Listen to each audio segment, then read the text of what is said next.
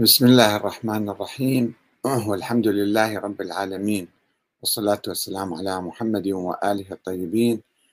ثم السلام عليكم أيها الأخوة الكرام ورحمة الله وبركاته.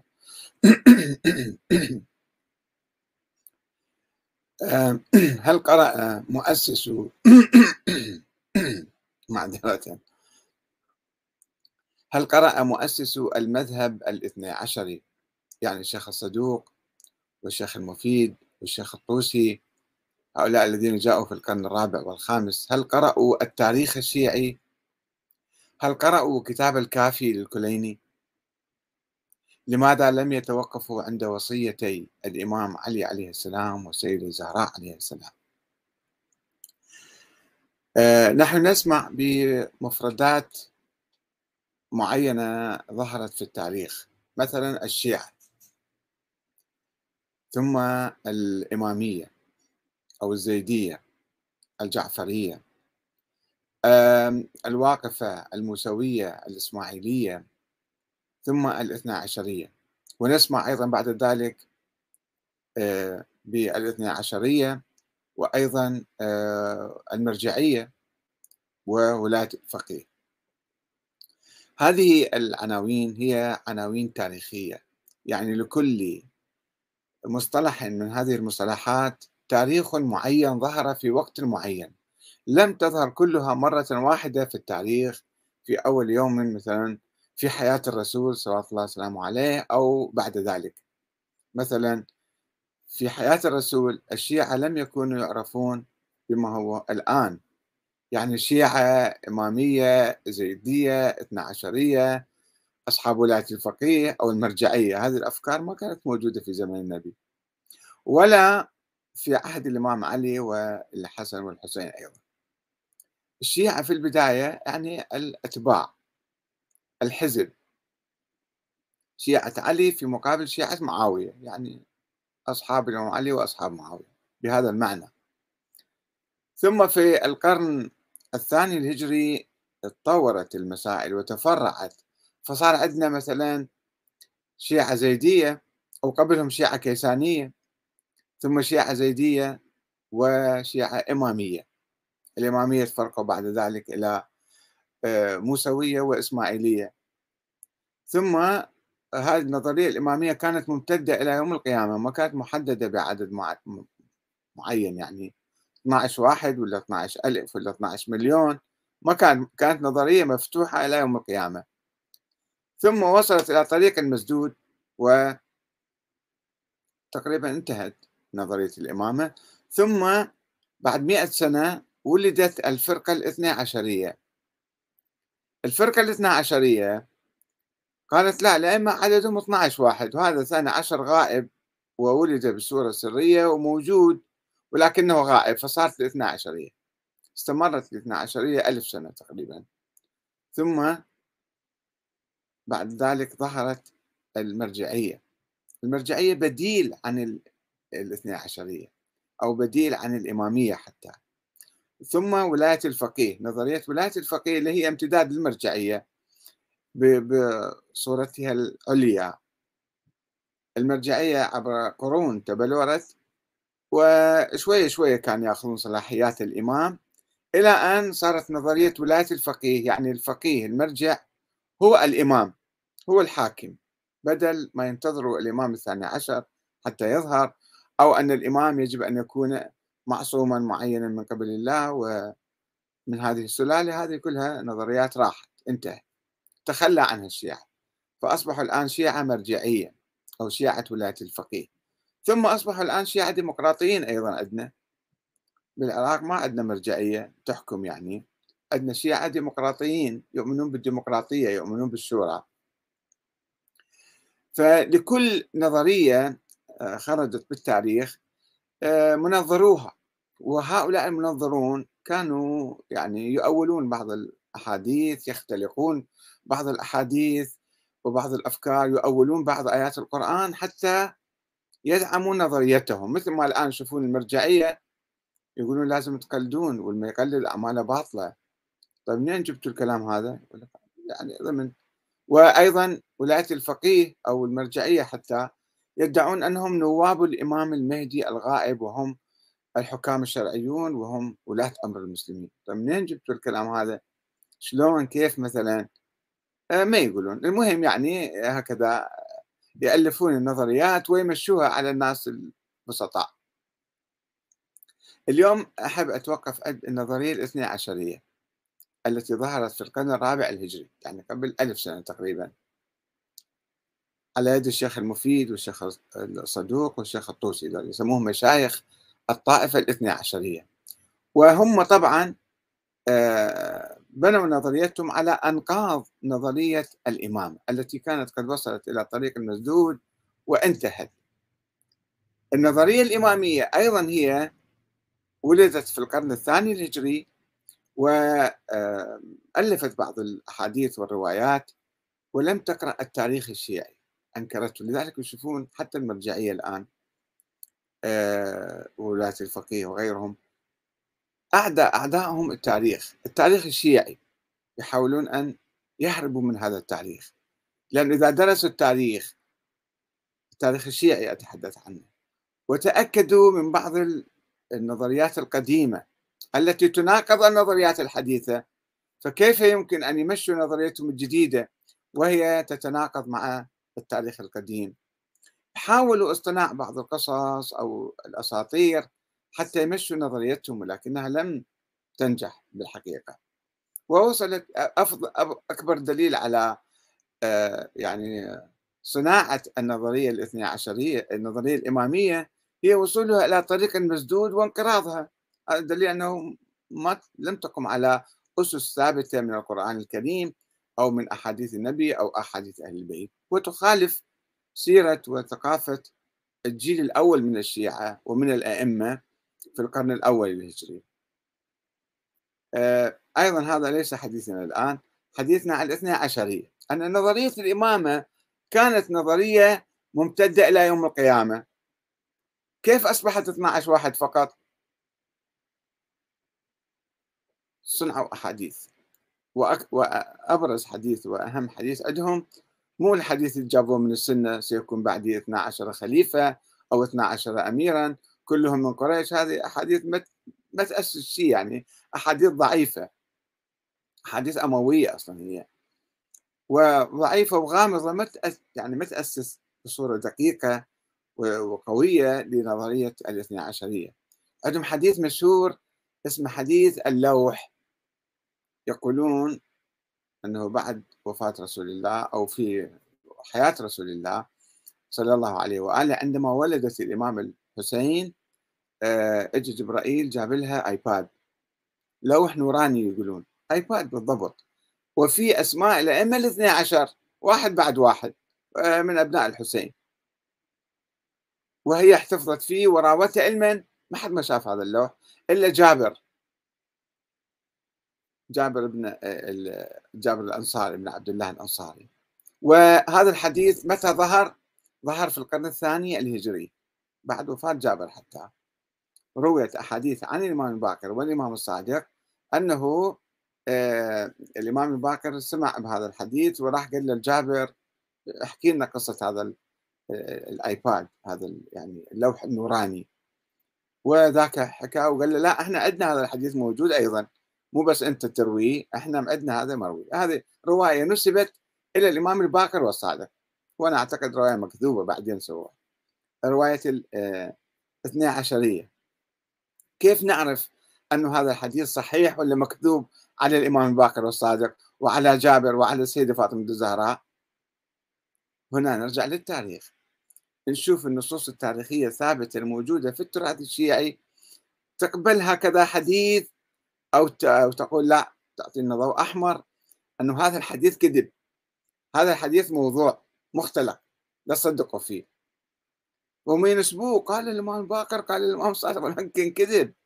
يكذبون على الأئمة في القرن الرابع الهجري عندما صنعوا هذا الحديث فهم كذبوا على الأئمة واختلقوا الأحاديث.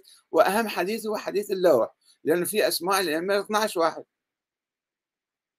طيب ما إحنا عندما نقرأ تاريخ الأئمة نشوف أنه هم ما كانوا يعرفون منو بعدهم يصير إمام أو الإمام نفسه ما كان يعرف هو يصير إمام إلا بعد ما يموت أبوه. في آخر مثلا عندما نقرأ كتاب بصائر الدرجات لمحمد بن فروخ الصفار القمي هذا توفى سنة 290 وجمع الأحاديث مال الإمامية اللي كانت متداولة في تلك الأيام في القرن الثالث الهجري. يروي أحاديث كثيرة أنه متى يعرف الإمام اللي خليفته من بعده؟ يقول في آخر لحظة في آخر دقيقة في آخر ساعة في آخر يوم مثلا. أحاديث كثيرة عنه. ومتى يعرف هذا الإمام الجديد أنه هو صار إمام؟ أيضا عند قرب وفاة والده. وعندنا قصص كثيرة يجيبوها يعني في التاريخ الشيعي. مثلا الإمام الصادق أوصى إلى إسماعيل ابنه في البداية ثم مات إسماعيل في حياته. فقال لقد بدأ لله الله غير رأيه. ثم علي الهادي أوصى إلى سيد محمد سبع الدجيل المدفون في في بلد مدينة بلد. أيضا هذا مات في حياته فقال لابنه الآخر الحسن العسكري قال له يا بني أحدث لله شكرا فقد أحدث فيك نعمة. أنت ما كنت إمام بس هسه راح تصير إمام لأن أخوك مات. أخوك كان لازم يصير إمام. ولكن مات أنت صرت إمام. وفي رواية أخرى أحدث لله شكرا فقد أحدث فيك نعمة. ولقد بدأ قال علي الهادي قال لقد بدأ لله في محمد كما بدأ في إسماعيل الله غير رأيه. يعني هو ما كان يعرف لذلك أوصى إلى سيد محمد. والحسن العسكري ما كان يعرف نفسه راح يصير إمام. وبعد ما مات أخوه صار إمام. هذا التاريخ الشيعي عندما أو بعض الأئمة أطفال صغار الإمام الجواد سبع سنين عمر لما توفى أبو الرضا. وكذلك علي الهادي كعمره ثمان سنوات عندما توفي الجواد. فالشيعة قالوا شلون هذا الطفل صغير بعد لا يصلي لا يصوم محجور على أمواله ما يقدر يتصرف بأمواله باعتباره يتيم طفل صغير. فشلون يصير إمام يقود الأمة الإسلامية؟ معقولة هاي نظرية الإمامة؟ شوفوا نظرية يعني التاريخ الشيعي عندما ندرسه بدقة ينفي ينسف نظرية الإمامة. الآن أريد أتوقف عن كثيرا ما تحدثت عن هذا الموضوع على حديث اللوح ووصية السيدة الزهراء عليه السلام ووصية الإمام علي عليه السلام. وصيتان موجودتان في كتاب الكافي. هذول الشيوخ اللي أحدثوا النظرية الاثنى عشرية في القرن الرابع الهجري ما قارين يبدو عليهم كتاب الكافي. أو بعض البعض حاول يلعب بالكتاب الكافي يحط بعض أحاديث جديدة مثل حديث الاثنى عشرية اللي جابوها من من كتاب سليم بن قيس الهلالي اللي ظهر في القرن الرابع ألفوه يعني فبركوه ودسوا بعض أحاديثه في الكافي. ويمكن الكافي ما عنده علم لأن تلك الأيام الأمور ما كانت كتب مطبوعة بالآلاف ودار نشر وتحقيق لا كتب تجي واحد دس له حديث فيه على الهامش كتب بالموضوع صار هذا كأنه الكافي أيضا رواة. مو معلوم النسخة الأصلية ما عنده مالت الكافي اللي كتبها بيدية مثلا. تتداول ومرت في القرن الرابع فأضافوا إليها. ومع ذلك نجد أن بعض الأحاديث تتناقض مع حديث اللوح. هسه خلينا نقرأ حديث اللوح ثم نقرأ حديث ال ال وصية الزهراء ووصية الإمام علي عليهم السلام. الشيخ المفيد يروي حديث اللوح عدة مرات في عدة كتب. في كتاب الإرشاد في كتاب الاختصاص في آه، كتب أخرى. مثلا خلينا نقرأ الآن هو يأسس لنظرية عشرية. فدي يجيب أدلة على الأئمة عشر. يقول فيما روي من حديث اللوح الذي رواه جابر ما يجيب السند أصلا هو يقول أكو في الحديث رواه جابر هذا عن النبي صلى الله عليه وسلم. ورواه محمد بن علي الباقر عليهم السلام عن أبيه عن جد عن جده عن فاطمة فاطمة بنت رسول الله صلى الله عليه وسلم بس الكلمة هذه. يجيب يقول يعني بسرعة مختصرة. الإرشاد في كتاب الإرشاد اللي هو أهم كتب الشيخ المفيد الجزء الثاني صفحة 138 هالكلمة مالته هذه؟ انه إيه جابر قال ب 12 واحد. وأيضا يقول وروت الشيعة في خبر اللوح الذي هبط به جبرائيل عليه السلام على رسول الله صلى الله عليه وآله من الجنة. جاب له هو القرآن ما نزل بلوح ولا نزل مكتوب بجلد ولا مكتوب صخرة ولا مكتوب بورق. لا هذا جبرائيل فقط. أسماء الأئمة جاب لي النبي بلوح والنبي ضمه ما بي ما روى لأي واحد. بس أعطاه لفاطمة الزهراء وما حد عرف إلا جابر. وهكذا يألفون الأساطير. فأعطاه فاطمة عليه السلام. وفيه أسماء الأئمة من بعده. وكان فيه محمد بن علي الإمام بعد أبيه. محمد الباكر هذا هنا. الرواية عن محمد الباكر. وفيها نص على أنه رواية على الإمام محمد الباكر هاي في الإرشاد أيضا صفحة جزء 2 صفحة 159 مرة ثانية. هسه خلينا نقرأ حديث اللوح نشوف شنو قصته هذا. يقول محمد بن يحيى ومحمد بن عبد الله عن عبد الله بن جعفر عن الحسن بن ظريف وعلي بن محمد عن صالح بن أبي حماد عن بكر بن صالح عن عبد الرحمن بن سالم عن أبي بصير. ركبوها الرواية كلها. سند ولا سند حشوي يسموهم حشويين يعني يحشون السند بعدين. يجيبون رواية يختلقوها ويسوون لها سند هاي يسموهم الحشويون هؤلاء. يقول عن أبي بصير عن أبي عبد الله. قال قال أبي محمد لجابر بن عبد الله الأنصاري. هو راح قال له ليش يقول له إذا عنده موجود شنو داعي يروح يسأل جابر؟ أخبرني عن اللوح الذي رأيته في يدي أمي فاطمة. هذا لوح شفته أنت الآيباد نازل من السماء. وما أخبرتك أمي أنه مكتوب في اللوح. أمي شنو قالت لك مكتوب اللوح؟ ليش فاطمة زهراء كانت تلتقي مع جابر؟ وليش جابر يدخل على فاطمة وتراوي اللوح؟ وبقية المسلمين ما يعرفون. فقال جابر أشهد بالله أني دخلت على يجيبون قسم دائما حتى تصير رواية قوية. أشهد بالله أني دخلت على فاطمة أمك. صلى الله عليه وآله وسلم في حياة رسول الله صلى الله عليه وسلم. فهنأتها بولادة الحسين. فرأيت في يدها لوحا أخضر. فظننت أنه من زمرد. ورأيت فيه كتابا أبيض شبه نور الشمس لوح نوراني يعني. فقلت لها ما هذا اللوح؟ قالت هذا لوح أهداه الله إلى رسول الله فيه اسم أبي واسمي واسم بعلي واسم ابني أو ابني وأسماء الأوصياء من ولدي فأعطانيه أبي ليسرني به. هذا أكبر هدية أنه الله طاها لوح نوراني للزهراء قال جابر فأعطتنيه أمك. شوف تعال شوف هذا اللوح. فقرأته واستنسخته بسرعة مرتين عنده أوراق وقلم وما أدري شلون يقول استنسختها هذا جابر يحدث الإمام الباكر فقال أبي فهل لك يا جابر أن تعرضه علي؟ راوينا هذا استنسخته الورقة مالتك. فوتوكوبي يعني. قال نعم. فمشى معه أبي حتى أتى منزل جابر. فأخرج فأخرج أبي من كمه كمية من ورق. هو قال له راوين إياه وراح وياه للبيت. فهو نفسه طلع أوراق وقال له شوف. فقال يا جابر انظر في كتابك لأقرأ أنا عليك مو أنا أقرأ عليك مو أنت تقرأ علي. فنظر في نسخته فقرأه عليه أبي فما خالف حرفا حرفا نفس ال... ال... هذا موجود عندنا. بس مو مو النسخة الأصلية النسخة الأصلية ضاعت. ما نعرف وين صارت. بس الإمام الباقر كما تقول الرواية آه، عنده ورق طلع ورق من كمه. فقال جابر أشهد بالله. أني كذا رأيته في اللوح مكتوبا. شوف شلون رواية مرتبة مرتبة تمام يعني.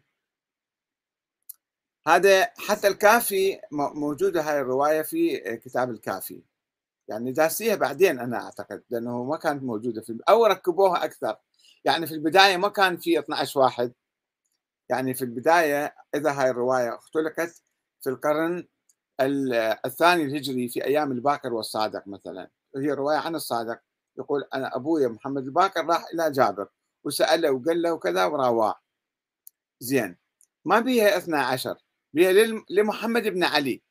يعني الرواية تروى إنه في اسم محمد بن علي. هاي اللي موجودة بالكافي. كتاب الحجة باب صارت وين؟ باب في الاثني عشر والنص عليهم. حديث رقم ثلاثة. مطورين مطورين هذا الحديث يعني. وأيضا الصدوق رواه في إكمال الدين كما ورد في كتاب الاختصاص المنسوب للشيخ المفيد صفحة 210 و 211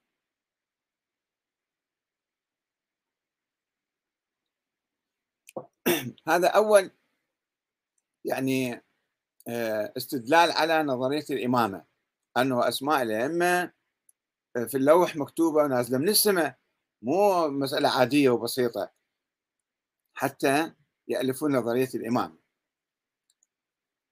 طيب إذا نريد نجري نجري يعني علم الحديث علم الدراية على هذه الرواية. هي تروى أنه شخص هو يدعي الإمامة أيضا. يقول أنا إمام من الله وأسماء الأئمة موجودة عندي. طيب هو ما رواها لأحد هاي القصة ولا هاي الرواية. لا جابر رواها لأحد ولا أحد رواها عن جابر.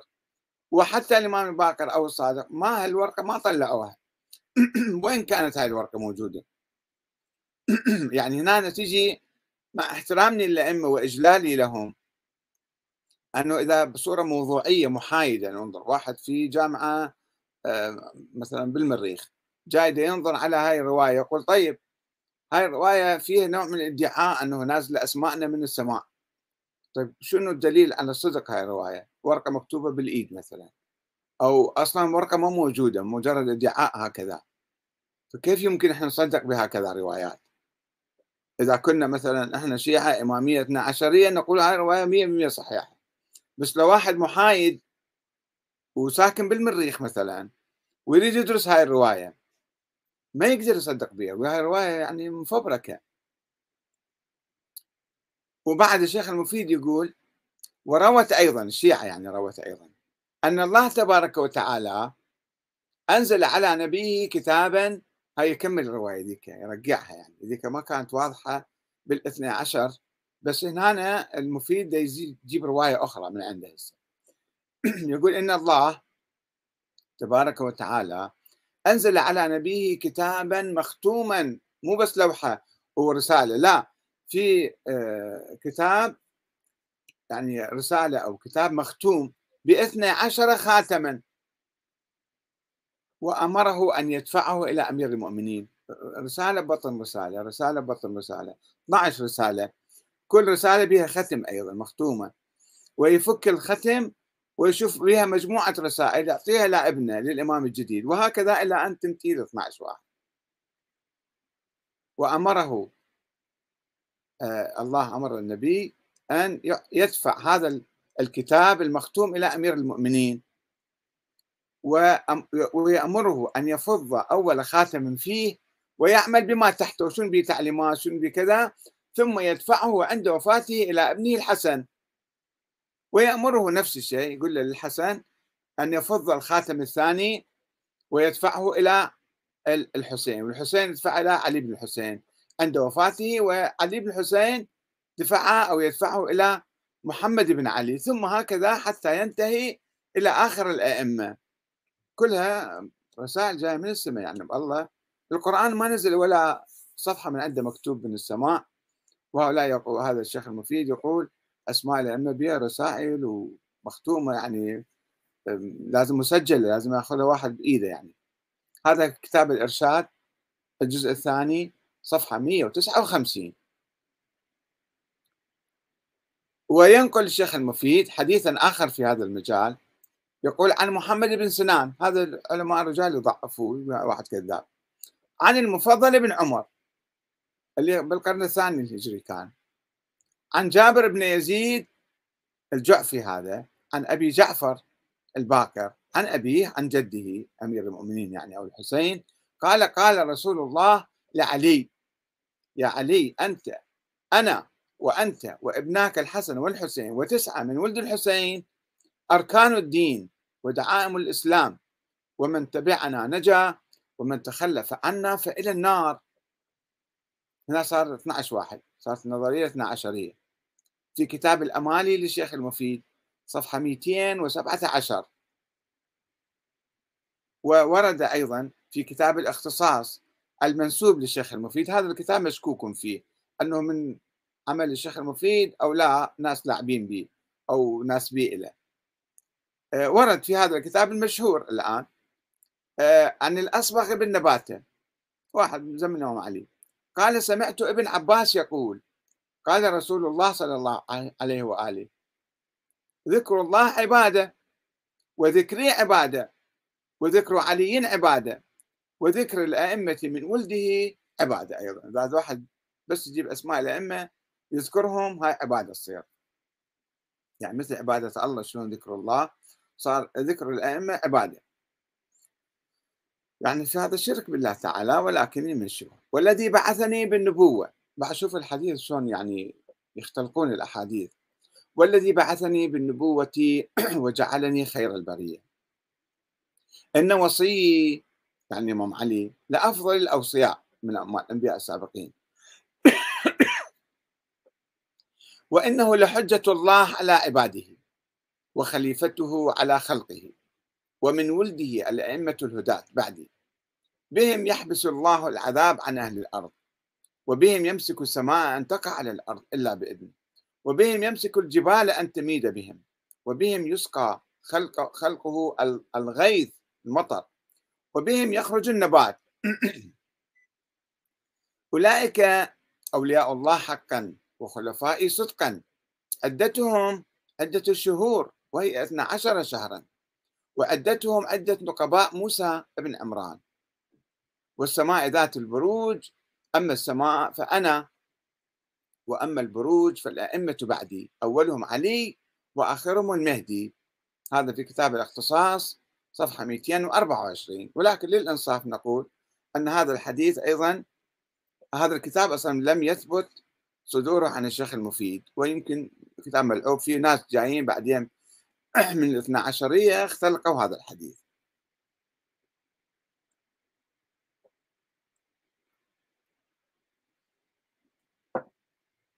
الآن نريد أن نعرف حديث اللوح. السيدة فاطمة الزهراء عليه السلام كانت تعرف به شافت أسماء الأئمة ولا لا؟ ما كانت تعرف ولا حدا خبر عنه لأنه حديث مختلق بعد 200 300 سنة اختلقوه نسبه للسيدة الزهراء وما يؤكد اختلاق قصة اللوح والقائمة المسبقة بأسماء الأئمة وصايا الإمام علي والسيدة فاطمة الزهراء عليهم السلام. فقد روى الكليني نفسه بالكافي عن الإمام الباقر وصية السيدة فاطمة الزهراء والتي جاء فيها. بسم الله الرحمن الرحيم. هذا ما أوصت به فاطمة بنت محمد رسول الله صلى الله عليه وآله. أوصت بحوائطها السبعة. عندها سبع بساتين كانت. حائط يعني بستان. بحوائطها السبعة العواف والدلال والبرقة والميثب والحسنى والصافية. وما لأم إبراهيم كان عندها يعني أوصت بذن كلهن إلى علي بن أبي طالب. هذا وصي مالي يصير يشرف عليهن. يوزع صدقات للناس يعني. فإن مضى علي توفى يعني. فإلى الحسن. فإن مضى الحسن فإلى الحسين. فإن مضى الحسين فإلى الأكبر من ولدي. ما قالت أبناء الحسين أو أبناء الحسن. أكبر واحد من ولد فاطمة هو يصير وصي على هاي الأموال على هذه الحوائط حتى ما كانت عندها نظرية أن الإمامة تستمر في ولد الحسين مثلا. شهد الله على ذلك. والمقداد بن الأسود والزبير بن العوام وكتب علي بن أبي طالب. هاي الوصية بخط خط الإمام علي عليه السلام. هذا في كتاب الكليني الكافي. كتاب الروضة حديث 300 على 5 إلى 13 وحديث رقم 301 6 على 13 والكافي جزء 7 صفحة 48 مرة يعني ثلاث أماكن تقريبا كم مرة يذكر الكليني يذكر هذه الوصية. وكما تلاحظون لم تسمي الزهراء في هذه الوصية أسماء الأئمة القادمين. بعد الحسين منه بعد الحسن منه أصلا ما ما تصورها فيها آه، الشيء هذا. أو الأئمة الاثنى عشر. وإنما تركت الوصية مفتوحة في الأكبر من ولدها. ما كانت نظرية لا نظرية الإمامة ولا الاثنى عشرية موجودة في ذلك الزمان. فهذا شوف دليل ينقض وينسف نظرية الإمامة ونظرية الاثنى عشرية. نجي على وصية الإمام علي. أيضا رواها الكليني. قال أبو علي الأشعري دير سند مالته. عن محمد بن عبد الجبار ومحمد بن إسماعيل عن الفضل بن شادان عن صفوان بن يحيى عن عبد الرحمن بن الحجاج. قال بعث إلي أبو الحسن موسى عليه السلام موسى الكاظم في القرن الثاني الهجري هذا. بعث إلي بوصية أمير المؤمنين عليه السلام وهي بسم الله الرحمن الرحيم هذا ما أوصى به وقضى به في ماله عبد الله علي فإنه يقوم على ذلك يعني إذا أختصر الوصية فإنه يقوم على ذلك الحسن بن علي. وإن حدث بحسن حدث مات يعني. وحسين حي فإنه إلى الحسين بن علي. وإن حدث بحسن وحسين حدث فإن الآخر أو الآخر منهما ينظر في بني علي أو ينظر في بني علي. فإن وجد فيهم في أبناء علي بعد الحسن والحسين من من يرضى بهداه. وإسلامه وأمانته. يعني مو معلوم أبنائي كلهم شلون راح يصيرون. بس إذا شفت واحد تقي ورع زاهد عابد يرضى بهداه وإسلامه وأمانته فإنه يجعله إليه. هذا يصير وصي على هالأموال هذه. إن شاء. وإن لم ير فيهم بعض الذي يريده أو الإمام الحسين مثلا ما شاف واحد يستحق, يستحق أن يعطيه الوصية وإن لم ير فيهم بعض الذي يريده فإنه يجعله إلى رجل من آل أبي طالب. وصية الزهراء كانت في أبنائها فقط. وصية الإمام علي يقول لا أصعد لي فوق. حتى آل أبي طالب. أي واحد من آل أبي طالب مو إلا أولادي يعني. من آل أبي طالب يرضى به. فإن وجد آل أبي طالب قد ذهب كبراءهم وذو آرائهم. يعني واحد خبير أو واحد يعني جيد حتى يقوم بهذا العمل. فما ما لقينا واحد. ناس مثلا صاروا مخربطين أبناء الأبناء السابقين. فإنه يجعله إلى رجل يرضاه من بني هاشم. لا يكبر الدائرة الإمام علي. من بني هاشم يصير أي واحد كان هو يصير يعني وصي على أمواله. إلى أن يقول وإن مال محمد بن علي ابن حنفية على ناحيته هذا على صفحة وهو إلى ابني فاطمة. أيضا يرجعون إلى ابني فاطمة. إلى أن يقول في الرسالة أو في الوصية هذا ما قضى به علي بن أبي طالب في أمواله. هذه الغد من يوم قدم مسكن. منطقة كان بالطريق دي يجي العراق وأوصى بهذه الوصية. شهد أبو سمرة أو أبو سمر ابن برهة وصعصع ابن صوحان ويزيد بن قيس وهياج بن أبي هياج وكتب علي بن أبي طالب بيده لعشر خلون من جمادى الأولى سنة 37 شوف حتى التاريخ دقيق ومنو كتب الرسالة ومنو شهد عليها وكذا كلها مفصلة. هذا الإمام موسى الكاظم الورقة كانت عنده الوصية كانت عنده وأعطاها لذاك الرجل. يرويها الكليني في الكافي جزء سبعة صفحة 49 إلى 52 يروي هذه الوصية مفصلة طويلة أنا اختصرتها يعني. وكما يلاحظ فإن الإمام علي عليه السلام لم يشر إلى أسماء أحد من أحفاده. وصل الحسن والحسين لكي يتولوا أوقافه.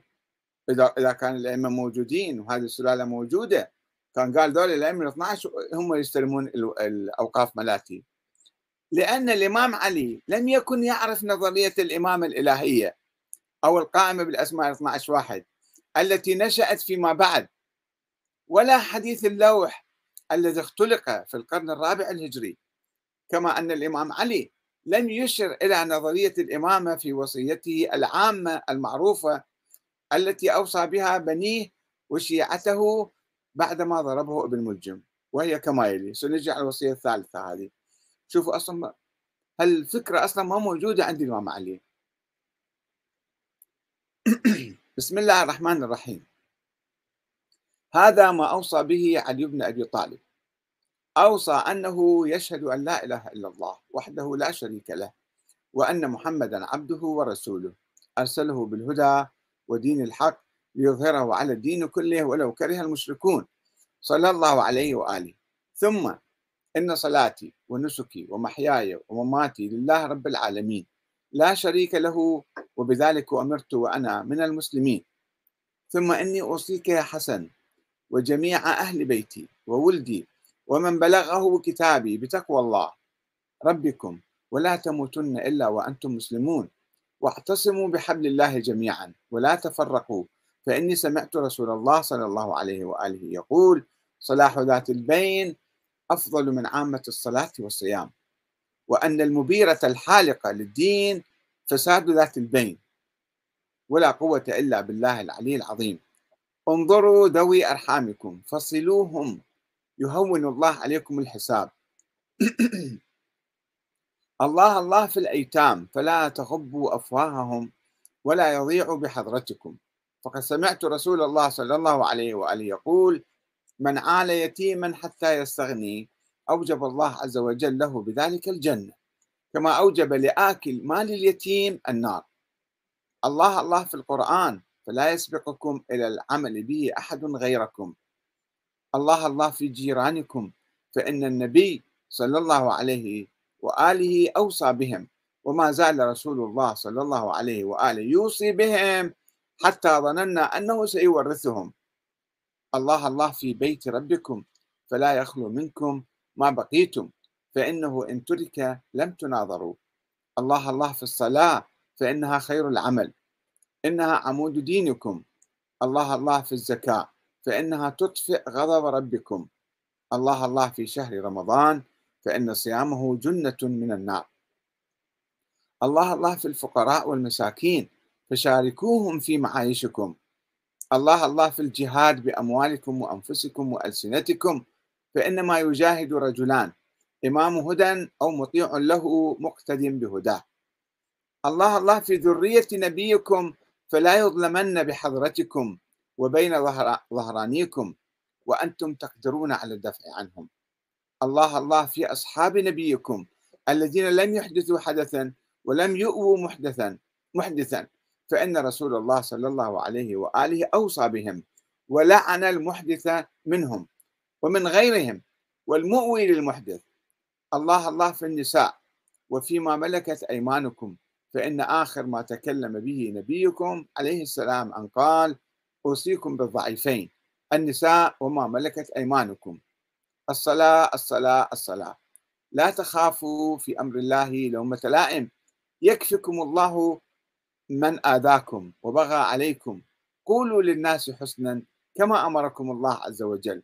ولا تتركوا الأمر بالمعروف والنهي عن المنكر فيولي الله أمركم شراركم. ثم تدعون فلا يستجاب لكم عليهم. وعليكم يا بني بالتواصل والتبادل والتبار. وإياكم والتقاطع والتدابر والتفرق. وتعاونوا على البر والتقوى. ولا تعاونوا على الإثم والعدوان. واتقوا الله إن الله شديد العقاب. حفظكم الله من أهل بيت وحفظ فيكم نبيكم.